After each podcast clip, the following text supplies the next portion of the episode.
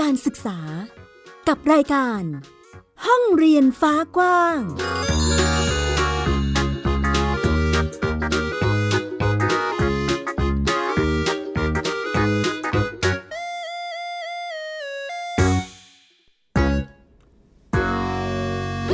สวัสดีค่ะ คุณผู้ฟังต้อนรับคุณผู้ฟังทุกท่านนะคะ เข้าสู่รายการห้องเรียนฟ้ากว้าง ติดตามกับมิวอัยดาสนศรีเช่นเคย เป็นประจำทุกสัปดาห์ค่ะ เราเจอกันวันอาทิตย์แบบนี้นะคะ ยังคงมีเรื่องราวข่าวสารด้านการศึกษา มาให้ได้ติดตามกันเช่นเคย ฟังกันได้สดๆค่ะที่เว็บไซต์ของเรา www.thaipbspodcast.com หรือจะฟังผ่านแอปพลิเคชันก็ได้เช่นเดียวกันนะคะ กับแอปพลิเคชัน Thai PBS Podcast นั่นเองดาวน์โหลดได้ทั้งระบบ iOS แล้วก็ระระบบ Android เลยนะคะ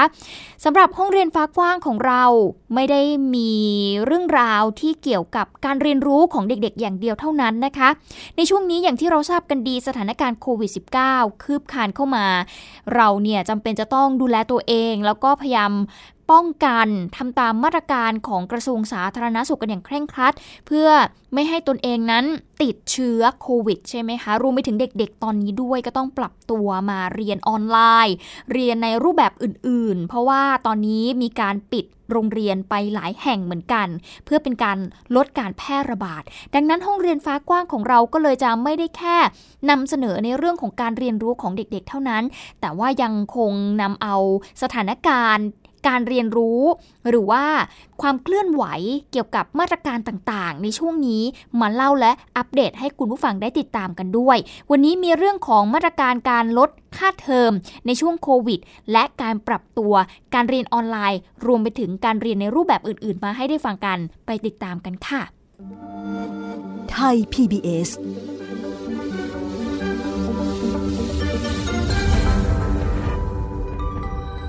เมื่อสัปดาห์ที่แล้วนะคะ หลายคนน่าจะเห็นข่าวเรื่องของมาตรการลดค่าเทอมในช่วงโควิด -19 นี้บ้างแล้วนะคะ ทั้งในระดับอุดมศึกษารวมไปถึงโรงเรียนในสังกัดของกระทรวงศึกษาธิการด้วยนะคะ แต่จริงๆโรงเรียนในสังกัดเนี่ยอาจจะยังไม่ได้มี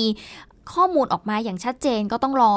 สรุปประชุมในสัปดาห์หน้าก่อนนะคะ แต่ว่าวันนี้เรานำมาให้ได้ฟังกันว่าสำหรับมาตรการลดค่าเทอมในช่วงโควิด -19 นี้เนี่ยมีอย่างไรบ้าง เสียงสะท้อนของทางด้านผู้ปกครองเองที่ได้รับผลกระทบในช่วงนี้มีความคิดเห็นอย่างไรมีมาให้ฟังค่ะ ซึ่งนายอเนกเหล่าธรรมทัศน์นะคะรัฐมนตรีว่าการกระทรวงการอุดมศึกษา วิทยาศาสตร์ วิจัย และนวัตกรรม หรือว่าอวเขาก็บอกนะคะว่าทางด้านทานนายกรัฐมนตรี ได้เห็นชอบในหลักการกับมาตรการลดภาระค่าใช้จ่ายด้านการศึกษา ตามที่อวเนี่ยได้มีการเสนอไปนะคะ ซึ่งก็คือ 1 เลยสถาบันอุดมศึกษาภาครัฐเนี่ยจะขอให้มีการลดค่าเล่าเรียนและค่าธรรมเนียมการศึกษา โดยกำหนดเป็น 3 ขั้นด้วยกัน ขั้นแรกค่ะ ส่วนที่ไม่เกิน 50,000 บาท ให้ลดค่าเล่าเรียน ค่าธรรมเนียมการศึกษา 50% ขั้นที่2นะคะมีส่วนตั้งแต่ 50,000 บาทขึ้นไปจนถึง 1 0 0 0 0แบาท อันนี้เนี่ยลด 30%ขั้นที่ 3 ส่วนตั้งแต่ 1 0 0 0 0แบาทขึ้นไป อันนี้ให้ลดอยู่ที่ 10%ค่ะ โดยรัฐบาลจะสนับสนุนงบประมาณสำหรับส่วนนี้เนี่ย 60%และสถาบันอุดมศึกษาก็สมทบอีก 40%นี่นะคะ นี่คือสำหรับสถาบันอุดมศึกษาของภาครัฐ ส่วนสถาบันอุดมศึกษาเอกชน รัฐบาลเนี่ยจะสนับสนุนลดค่าเล่าเรียน ค่าธรรมเนียมการศึกษาคนละ 5,000 บาท และทางสถาบันอุดมศึกษาเอกชนแต่ละแห่งเนี่ยก็ให้ไปพิจารณาลดค่าเล่าเรียนเพิ่มเติม และสนับสนุนมาตรการอื่น ๆ อย่างเช่นไปขยายเวลาการผ่อนชำระหรือว่าผ่อนจ่ายค่าธรรมเนียมการศึกษา ตั้งกองทุนสนับสนุนการศึกษา การจัดหาอุปกรณ์ โปรแกรมคอมพิวเตอร์สำหรับนักศึกษาเพื่อที่จะยืม เอาไปใช้ในการศึกษาออนไลน์ ลดส่วนที่มันเป็นค่าหอพักนักศึกษา จัดสวัสดิการพิเศษกรณีนักศึกษาที่ป่วยด้วยโรคโควิด -19 เป็นต้นค่ะ โดยมาตรการนี้นะคะจะเริ่มใช้ทันทีในภาคการศึกษาที่ 1 ปีการศึกษา 2564 นี้ ทั้งนี้นะคะก็จะมีทั้งนิสิตและนักศึกษาที่ได้รับประโยชน์ เป็นจำนวน 1 7 5 1 0 9 คนด้วยกัน ที่จะได้รับประโยชน์จากมาตรการนี้นั่นเองค่ะ ทางด้านนางสาวตรีนุชเทียนทองนะคะรัฐมนตรีว่าการกระทรวงศึกษาธิการเองก็บอกนะคะว่านายกรัฐมนตรีได้มีการมอบหมายให้ทางกระทรวงศึกษาธิการ ไปจัดทำโครงการมาตรการช่วยเหลือค่าใช้จ่าย ในการเรียนรู้เพื่อบรรเทาภาระค่าใช้จ่ายต่างๆ ของนักเรียนครูและผู้ปกครองในสถานการณ์โควิดแบบนี้ ซึ่งมาตรการช่วยเหลือนี้นะคะก็จะครอบคลุมทั้งโรงเรียนในสังกัด สพทอาชีวะ โรงเรียนเอกชน โรงเรียนสังกัดกรุงเทพมหานคร และก็โรงเรียนในสังกัดองค์กรปกครองส่วนท้องถิ่นค่ะ โดยจะนำมาตรการช่วยเหลือเหล่านี้เนี่ย ไปเสนอในที่ประชุมครมให้รับทราบหลักการในวันที่ 27 กรกฎาคมนี้ก็ต้องติดตามกัน ว่าจะเป็นอย่างไรสำหรับมาตรการในการช่วยเหลือ โรงเรียนในสังกัดของกระทรวงศึกษาธิการนะคะ เอาละพอเราฟังแบบนี้แล้วเราได้เห็นถึงมาตรการที่ทางหน่วยงานรัฐเนี่ยพยายามจะบรรเทาหรือว่าลดภาระค่าใช้จ่ายต่างๆ ของผู้ปกครองและ ผู้ปกครองมีความคิดเห็นอย่างไรเกี่ยวกับมาตรการนี้บ้างนะคะ อย่างผู้ปกครองของนักเรียนระดับชั้นอนุบาล 3 โรงเรียนเอกชนแห่งหนึ่งนะคะที่จังหวัดนนทบุรี เขาบอกว่าค่าเทอมของเขาเนี่ยประมาณ 40,000 บาท ในจำนวนนี้เป็นค่าบำรุงการศึกษารวมทั้งค่าอาหารด้วย แม้โรงเรียนเนี่ยจะมีการปรับลดลงไปบ้าง เพราะว่าตอนนี้เปลี่ยนมาเรียนออนไลน์ แต่รัฐบาลเองก็ควรที่จะปรับลดให้ร้อยละ 30ถึง50 ค่ะ เพื่อเป็นการแบ่งเบาภาระค่าใช้จ่ายให้กับผู้ปกครอง เดี๋ยวไปฟังเสียงของผู้ปกครองท่านนี้ค่ะค่าเทอมเนี่ยปกติเราก็จะจ่ายกันล่วงหน้าเนาะก็จ่ายไปเรียบร้อยแล้วอะไรอย่างเงี้ยค่ะ ที่จริงถ้าเกิดว่ามันสามารถที่จะ ลดก่อนที่เราจะจ่ายได้เนี่ย เรามันก็จะเป็นการเซ็ตเงินสดของในครอบครัวเราไปได้เหมือนกันอะไรอย่างเงี้ยค่ะ ก็อยากจะให้แบบ action ทันทีได้เดี๋ยวนี้เลยก็ยิ่งดีอะค่ะ สักกี่เปอร์เซ็นต์คะที่จะเหมาะสมอะค่ะ ในใจพี่อะคือห้าสิบเปอร์เซ็นตนะ แต่ว่าก็ก็เข้าใจว่าทางอย่างโรงเรียนเอกชนก็ต้องมีการจ้างครูอะไรเงี้ย ถ้าสักสามสิบถึงห้าสิบอะไรเงี้ยค่ะ พี่ว่าก็ก็น่าจะดีค่ะ ส่วนผู้ปกครองอีกท่านหนึ่งนะคะก็อยากจะให้ลดค่าเทอมโรงเรียนเอกชนอย่างน้อย 20-30%เพราะว่ามองว่าการออกมาตรการช่วยเหลือผู้ปกครองเนี่ยช้าเกินไปนะคะเพราะว่าบางคนก็ได้รับผลกระทบจากรายจ่ายที่มันลดลงตั้งแต่ปีที่แล้วแล้วค่ะ ที่เด็กไม่ได้ไปโรงเรียน ไม่ได้ใช้ทรัพยากรของโรงเรียน ไม่ได้ใช้ไฟ ไม่ได้เข้าห้องคอมพิวเตอร์ โรงเรียนจะประกาศ ลดค่าเทอมช่วยเหลือผู้ปกครองในช่วงนี้ อาจจะเป็นยี่สิบสามสิบเปอร์เซ็นอะไรก็ว่าไป เพราะว่าเด็กไม่ได้ไปโรงเรียน ถูกไหมคะ ทีนี้เรื่องของเรื่องของการที่กระทรวงศึกษาจะเข้ามาดูแลเนี่ย อาจจะมองว่าเป็นจังหวะที่มันมันมันช้าเกินไปหรือเปล่า เพราะว่าโรงเรียนก็เรียกเก็บไปแล้ว ผู้ปกครองท่านนี้ยังบอกอีกนะคะว่าที่ผ่านมาเนี่ยบางโรงเรียนจะต้องจ่ายค่าเทอมเต็มจำนวนมากกว่า 3 เทอมแล้ว ในช่วงที่มีการแพร่ระบาดของโควิด -19 ในขณะที่บางโรงเรียนเองก็มีการหักลดหย่อนในบางส่วน หากจะออกมาตรการเนี่ยก็ควรจะเป็นมาตรฐานเดียวกัน เหมือนกรณีมหาวิทยาลัยเอกชนที่มีการปรับลดให้ 5,000 บาทนั่นเองค่ะ อันนี้ก็เป็นความคิดเห็นของผู้ปกครองของน้องๆนนักเรียนที่ยังอยู่ในระดับการศึกษาที่อยู่ในกระทรวงศึกษาธิการนะคะ คุณผู้ฟังก็เป็นความคิดเห็นเกี่ยวกับมาตรการการลดค่าเทอมของเด็กๆในช่วงนี้นั่นเองนะ แต่ว่าก็ อย่างที่ทราบกันนะคะว่ามาตรการออกมาแบบนี้แล้วก็น่าจะช่วยได้บ้างสำหรับผู้ปกครองหลายท่าน แต่ว่าในสัปดาห์หน้าเรายังคงต้องรอติดตามนะคะสำหรับโรงเรียนในสังกัดกระทรวงศึกษาธิการ ว่าจะมีแนวทางในการช่วยลดภาระค่าใช้จ่ายเรื่องค่าเทอมเหล่านี้อย่างไรบ้างนั่นเองค่ะเอาละค่ะสำหรับช่วงแรกก็เป็นความเคลื่อนไหวเกี่ยวกับมาตรการในการช่วยเหลือ ลดค่าเทอม ลดภาระค่าใช้จ่ายของครอบครัวนะคะ เดี๋ยวช่วงหน้าเรากลับมาติดตามกันอีกดีกว่าว่า การเรียนรู้ของน้องๆของเด็กๆ ในช่วงนี้ การปรับเปลี่ยนไปเรียนที่บ้าน เรียนออนไลน์ on-hand หรือว่าในรูปแบบอื่นๆ พวกเขาจะมีวิธีการเรียนรู้ มีวิธีการปรับตัวอย่างไร ติดตามช่วงหน้าค่ะ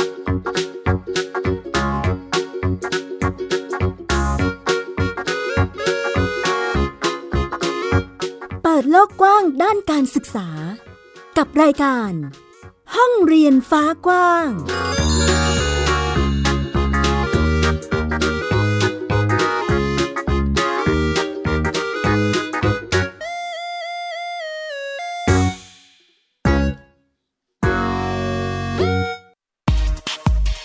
เพราะวิทยาศาสตร์อยู่รอบตัวเรา มีเรื่องราวให้ค้นหาอีกมากมาย เทคโนโลยีใหม่ ๆ เกิดขึ้นรวดเร็วทำให้เราต้องก้าวตามให้ทัน อัปเดตเรื่องราวทางวิทยาศาสตร์ เทคโนโลยี และนวัตกรรม ที่จะทำให้คุณทันโลก กับรายการ s c i e n t e c h ทุกวันจันทร์ถึงวันศุกร์ทางไทย PBS Radio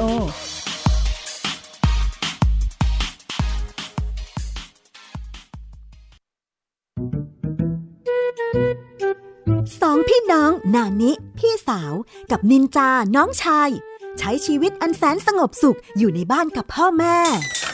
นินจา เมื่อไหร่จะเก็บจานสักที กินเสร็จแล้วก็เอาแต่นั่งเล่นเกมอยู่นั่นแหละ โห พี่นานี่ไม่รู้อะไรข้าแต่อยู่มาวันหนึ่ง กลับมีเพื่อนบ้านประหลาดประหลาดๆมาอาศัยอยู่ข้างบ้าน พวกเขาเป็นใครกันนะเฮ้ย ไม่ได้นะ เอาออกมาใหม่เลยนานี้ ตามไก่ตัวหนึ่ง เสือตัวหนึ่ง แล้วก็กอริลลาตัวหนึ่งเหรอแก๊งป่วน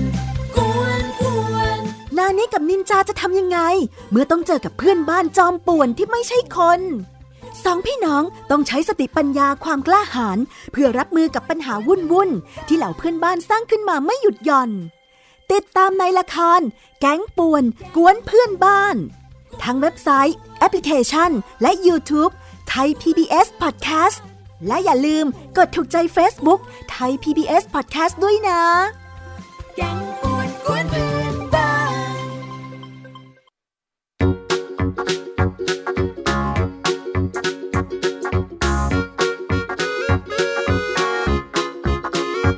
เปิดโลกกว้างด้านการศึกษา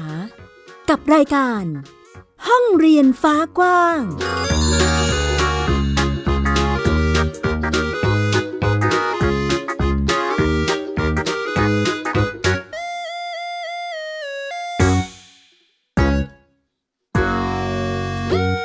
ในช่วงที่ 2 นี้นะคะ ชวนติดตามการเรียนการสอนในรูปแบบต่างๆ ของคุณครูแล้วก็นักเรียนกันบ้างค่ะ หลายโรงเรียนเองนะคะก็เลือกที่จะใช้การเรียนแบบออนไลน์ เพื่อเป็นการลดความเสี่ยง จากการรวมตัวกันของเด็กๆนะคะรวมไปถึงบุคลากรทางการศึกษาด้วย เพื่อเป็นการป้องกันโควิด -19 นะคะ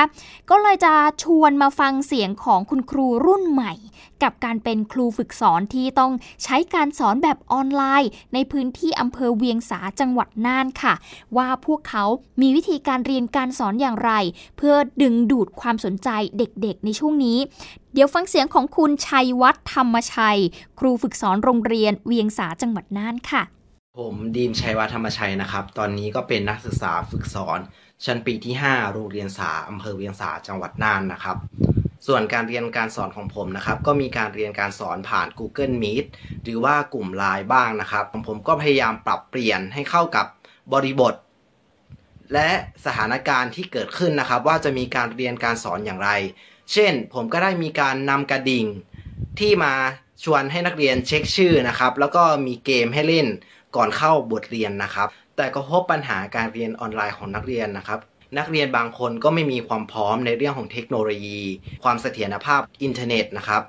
ก็ทำให้นักเรียนบางคนไม่สามารถเข้าห้องเรียนได้ หรือทำกิจกรรมได้นะครับ ในส่วนนี้ผมก็มองว่าจะให้นักเรียนมาทำการเรียนการสอนย้อนหลัง หรือทำกิจกรรมทีหลังนะครับ ก็จะติดตามในการดูแลนักเรียนในส่วนนี้ด้วยนะครับ ได้ยินครูไหมครับ ได้ยินไหมครับ CF 11ครับมาแล้ว CF 15 CF 8 CF 19เสียงกระดิ่งนี้นะคะคุณครูก็เอาไว้ใช้เป็นวิธีการเรียกความสนใจหรือว่าดึงดูดความสนใจของนักเรียนค่ะ การเช็คชื่อก็เป็นการเรียนแบบมาจากการขายออนไลน์ที่เราน่าจะเห็นกันอยู่เนืองๆใช่ไหมคะว่าเวลาขายออนไลน์เขาก็จะมีกระดิ่งนะมาเรียกความสนใจลูกค้า คุณครูก็เลย เอามาเป็นแบบอย่างในการเรียกความสนใจของนักเรียนบ้างนะคะ นอกจากนี้ก็ยังมีการนำเกมค่ะมาชวนให้นักเรียนเนี่ยเล่นกันก่อนที่จะเข้าสู่บทเรียน นอกจากนี้ยังมีการนำเอาความรู้เรื่องสถานการณ์ของโควิด -19 และก็การดูแลตัวเอง ในช่วงนี้มาสอดแทรกเอาไว้ในเกมด้วย เพื่อให้นักเรียนเนี่ยเขาได้เข้าใจแล้วก็สามารถรับมือกับสถานการณ์ที่เกิดขึ้นณตอนนี้ได้นั่นเองค่ะ นอกจากนี้คุณครูดีมนะคะก็ยังบอกเล่าเรื่องราวเข้ามาผ่านแอปพลิเคชันซีไซนะเขาบอกว่าเด็กบางคนเนี่ยอาจจะมีปัญหาในการเรียนออนไลน์ คุณครูเองก็พยายามที่จะดูแลอย่างเต็มที่ ตอนนี้โรงเรียนมีการปรับการเรียนการสอนให้สามารถกลับมาเรียนที่โรงเรียนได้แล้ว โดยจะสลับกันเป็นเลขที่คู่และเลขที่คี่ สลับกันมาค่ะ เพื่อเป็นการลดความหนาแน่นของเด็กๆ และเพื่อให้เด็กๆที่ไม่สามารถเข้าถึงเทคโนโลยี สามารถเรียนตามได้ทันนะคะซึ่งก็ถือว่าเป็นความท้าทายอีกรูปแบบหนึ่งที่ต้องปรับตัวกันในช่วงนี้นั่นเอง ส่วนพื้นที่ห่างไกลค่ะ อย่างพื้นที่ภาคเหนือเนี่ยก็ไม่ค่อยมีความพร้อมในเรื่องของการเรียนออนไลน์สักเท่าไหร่นะคะโรงเรียนส่วนใหญ่ก็เลยเลือกใช้วิธีการเรียนการสอนแบบออนแฮนหรือว่าการเรียนผ่านใบงานนั่นเอง อย่างเครือข่ายโรงเรียนทวีและพหุภาษาค่ะ เขามีการบอกเล่าเรื่องราว ของคุณครูโรงเรียนบ้านขุนแม่ตื่นน้อยค่ะ เขาลงพื้นที่ไปแจกใบงานสำหรับนักเรียนนะคะไปแจกให้เลยที่บ้านหรือรือตามหอพักต่างๆ ซึ่งการเดินทางไปแจกใบงานให้กับเด็กๆเนี่ยนะคะเขาก็ไปกันเป็นทีมนะคุณผู้ฟัง ส่วนใหญ่เนี่ยจะใช้รถจักรยานยนต์ แต่ว่าบางพื้นที่ที่รถจักรยานยนต์ไม่สามารถเข้าถึงได้เนี่ยก็ต้องอาศัยการเดินไปละค่ะ เพื่อไปแจกใบงานให้ถึงมือของเด็กๆ ถามว่าทำไมเด็กๆที่นี่เขาจะต้องเรียนแบบออนแฮนทำไมไม่เรียนออนไลน์จะได้สะดวกมากยิ่งขึ้นนะคะ ก็เพราะว่าที่โรงเรียนบ้าน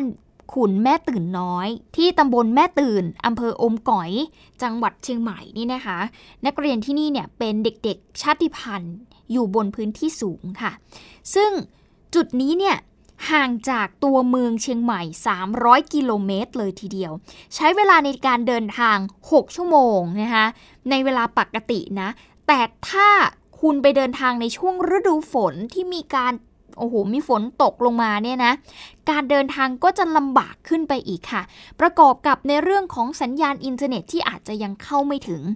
การเรียนออนไลน์ก็เลยเป็นไปได้ยาก งานนี้คุณครูก็เลยต้องลงพื้นที่ไปแจกใบงานให้กับนักเรียนกันก่อนนะคะ ไปกันที่พื้นที่ภาคใต้กันบ้าง ปรับตัวกันยังไงที่นี่เขาก็ปรับตัวกัน แต่ว่าเขาใช้ศิลปะเข้ามาเป็นสื่อในการเรียนการสอนให้กับเด็กๆค่ะ โดยคุณครูวุ้นจิระพรสุดศิลป์นะคะเป็นครูอาสาโรงเรียนวัดประสิทธิธาราม จังหวัดสุราษฎร์ธานี เขาบอกว่ากิจกรรมการเรียนการสอนศิลปะของน้องๆ ที่โรงเรียนศึกษาสงเคราะห์สุราษฎร์ธานีนี้เนี่ยโรงเรียนนี้เป็นโรงเรียนประจำนะคะ โดยในช่วงก่อนที่จะมีการเปิดเทอม ก็จะมีเด็กๆเนี่ยทยอยกลับเข้าหอพัก และต้อง กักตัวค่ะ งานนี้คุณครูและกลุ่มเซฟอาร์ตศิลปะเพื่อเพื่อนมนุษย์นะคะก็เลยร่วมกันจัดกิจกรรมผ่านงานศิลปะ เพื่อเป็นการคลายความเครียดให้กับเด็ก กิจกรรมในครั้งนี้เป็นการสอนเรื่องศิลปะบนกำแพงค่ะ โดยเป็นการใช้พื้นที่ของอาคารเรียน เป็นเหมือนผ้าใบนะคะเปิดพื้นที่ให้กับน้องๆเนี่ยวาดภาพศิลปะลงไป การเรียนวิชาศิลปะนอกห้องเรียนในครั้งนี้เนี่ยก็ทำให้น้องๆ เขาได้ฝึกทักษะวิชาศิลปะค่ะ โดยเรียนรู้ผ่านการทำงานจริง ร่วมกับคุณครูอาสานั่นเอง เดี๋ยวไปฟังเสียงของคุณครูสนองสเหลาคุณนะคะผู้อำนวยการโรงเรียนศึกษาสงเคราะห์สุราษฎร์ธานีค่ะ การเรียนนอกห้องเรียนเนี่ยนักเรียนได้ได้ได้รับความรู้ความเข้าใจได้เหมือนกับ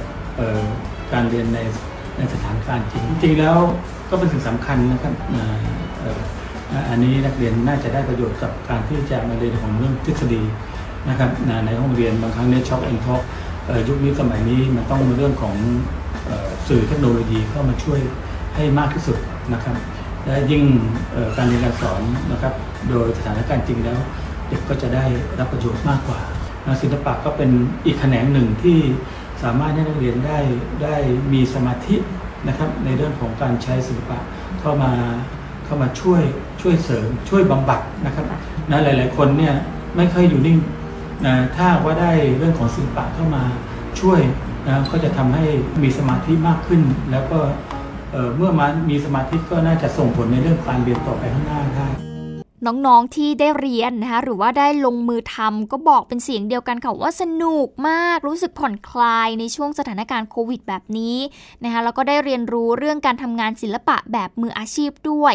สำหรับโรงเรียนศึกษาสงเคราะห์สุราษฎร์ธานีนี้เป็นโรงเรียนประจำค่ะ ที่นักเรียนทุกคนเนี่ยต้องพักอาศัยภายในโรงเรียน เปิดสอนตั้งแต่ระดับชั้นประถมศึกษาปีที่ 1 ไปจนถึงมัธยมศึกษาปีที่ 6 มีนักเรียนมากกว่า 600 คน ซึ่งน้องๆนักเรียนเนี่ยก็เริ่มที่จะกลับมาเรียนแบบออนไซต์กันแล้วได้ 2 สัปดาห์นะคะ ภายใต้มาตรการการคัดกรองและก็การป้องกันโควิด -19 อย่างเคร่งครัด การจัดการเรียนการสอนนอกห้องเรียนของกลุ่มอาสาสมัครแบบนี้ก็ถือเป็นการปรับตัวให้เข้ากับสถานการณ์ของโรคระบาดในช่วงนี้อีกด้วยค่ะ ก็ถือเป็นวิธีการเรียนที่น่าสนใจนะ นอกจากจะช่วยกระตุ้นให้นักเรียนเนี่ยเกิดความคิดสร้างสรรค์แล้วนะคะ ก็ยังช่วยให้น้องๆ เนี่ยเขาได้เรียนรู้วิชาพื้นฐานอย่างวิชาศิลปะที่พวกเขานั้นสามารถนำไปต่อยอดเป็นอาชีพในอนาคตได้นั่นเองค่ะ ส่งท้ายกับอีกหนึ่งเรื่องราวดีๆ ของนักศึกษาในช่วงนี้นะคะ คุณผู้ฟังไม่ใช่แค่เรียนอย่างเดียว แต่สร้างรายได้ในช่วงโควิด -19 นี้นั่นเอง เป็นเรื่องราวของนักศึกษาราชมงคลธัญบุรีค่ะ เขาลงทุนแล้วก็เรียนรู้เรื่องไม้ด่าง เขาเพาะขยายพันธุ์แล้วก็ นำไปจำหน่าย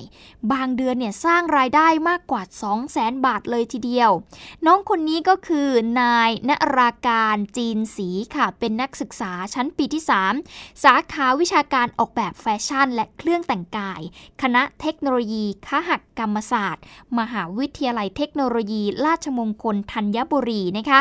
โดยก่อนหน้านั้นเนี่ยช่วงปิดเทอมเขาก็ไปทำงานค่ะ เพื่อที่จะหาไรายได้เสริม จนมีเงินเก็บ ก็เลยไปซื้อต้นไม้มาปลูกเอาไว้ที่หลังห้อง จากนั้นน่ะก็ค่อยๆศึกษาไม้ใบมาเรื่อยๆ จนทุกวันนี้ผันตัวมาเป็นนายหน้า แล้วก็เป็นพ่อค้าคนกลางค่ะ รวมไปถึงเพาะพันธุ์เพื่อจำหน่ายด้วยตัวเองอีกด้วย เคยได้สูงสุดนะครับ เดือนละสองถึงสองแสนกว่าถึงสามแสนครับ เดือนหนึ่งเคยได้มากสุดนะครับ ขายไม้อะไรไปครับทำไมถึงได้สองถึงสามแสนบาทขายเยอะไหมฮะขายไม่เยอะครับ ต้นสองต้นครับผมก็จะเป็นพวกกล้วยด่างแล้วก็บอลบอลด่างครับผม ถ้าเป็นมือใหม่นะครับ ก็อยากแนะนำให้เป็นพวกซิงโกเนียมครับ พวกเงินไหลมาด่าง เพราะว่าซิงโกเนียมครับ พวกเงินไหลมามันจะเป็นไม้ มันจะเป็นไม้เลื้อยแล้วมันจะโตไวแล้วมันจะสามารถทำเงินได้เร็วครับ ผม อันนี้คือเงินไหลมาด่างด่างเหลืองนะครับ เงินไหลมาด่างเหลืองนี่ก็จะตกตอนนี้ราคาจะตกอยู่ราวๆใบละห้าพันถึงหกพันบาทนะครับนี่เงินไหลมาด่างขาวครับ นี่เดี๋ยวผมเอาให้ดู เป็นเป็นฟอร์มเดียวกันนะครับ แต่ด่างแต่ต่างกันแค่ด่างขาวกับด่างเหลืองใช่ครับ ด่างเหลืองนี่ก็จะตกอยู่ใบละสี่ถึงห้าร้อยบาทครับ แล้วแต่ฟอร์มแล้วแต่ความสวยความด่างของต้นครับ ผมก็จะเป็นไม้ตัวนี้แหละครับ ที่แอกแนะนำให้สำหรับมือใหม่เนาะ นี่ก็เป็นอีกหนึ่งเรื่องราวของน้องๆนนักศึกษาในช่วงนี้นะคะ ที่เขาก็เริ่มปรับตัวกัน นอกจากการเรียนแล้วเขายังหันมาศึกษาด้วยตนเอง เรียนรู้ด้วยตนเองจนสามารถเพาะขยายพันธุ์ แล้วก็นำไปขายสร้างรายได้อย่างงาม ให้กับตัวเองได้อีกด้วยนะคะ ก็ถือเป็นอีกหนึ่งการเรียนรู้ แล้วก็การสร้าง รายได้ให้กับตัวเอง หลาย ๆ คนสามารถนำไปปรับใช้กับตัวเองได้นะคะ เอาละทั้งหมดนี้คือห้องเรียนฟ้ากว้างในวันนี้ค่ะนำมาเล่าให้ฟังถึง 2 เรื่องราวด้วยกัน ไม่ว่าจะเป็นมาตรการการลดค่าใช้จ่าย หรือว่าลดค่าเทอมของผู้ปกครองสำหรับ เด็กๆนะคะ ทั้งระดับสถาบันอุดมศึกษารวมไปถึงโรงเรียนในสังกัดของกระทรวงศึกษาธิการก็ดี ยังไงก็ตามสัปดาห์หน้านะคะอย่าลืมติดตามกันต่อนะว่าเด็กๆ ในสังกัดกระทรวงศึกษาธิการนี้เนี่ยจะมีมาตรการช่วยเหลือเยียวยากันอย่างไรบ้างนะคะ รวมไปถึงการปรับตัวการเรียนรู้ของเด็กๆ ในช่วงนี้กับสถานการณ์โควิด -19 เอาละค่ะ วันนี้หมดเวลาของรายการแล้วติดตามกันได้ใหม่ สัปดาห์หน้า ดิฉันอัยดาสนศรีขอตัวลาไปก่อน สวัสดีค่ะ ตามรายการได้ที่ www.thaipbspodcast.com แอปพลิเคชัน Thai PBS Podcast หรือฟังผ่านแอปพลิเคชัน Podcast ของ iOS Google Podcast Android Podbean SoundCloud และ Spotify ติดตามความเคลื่อนไหวของรายการและแสดงความคิดเห็น โดยกดถูกใจที่ facebook.com/thaipbspodcast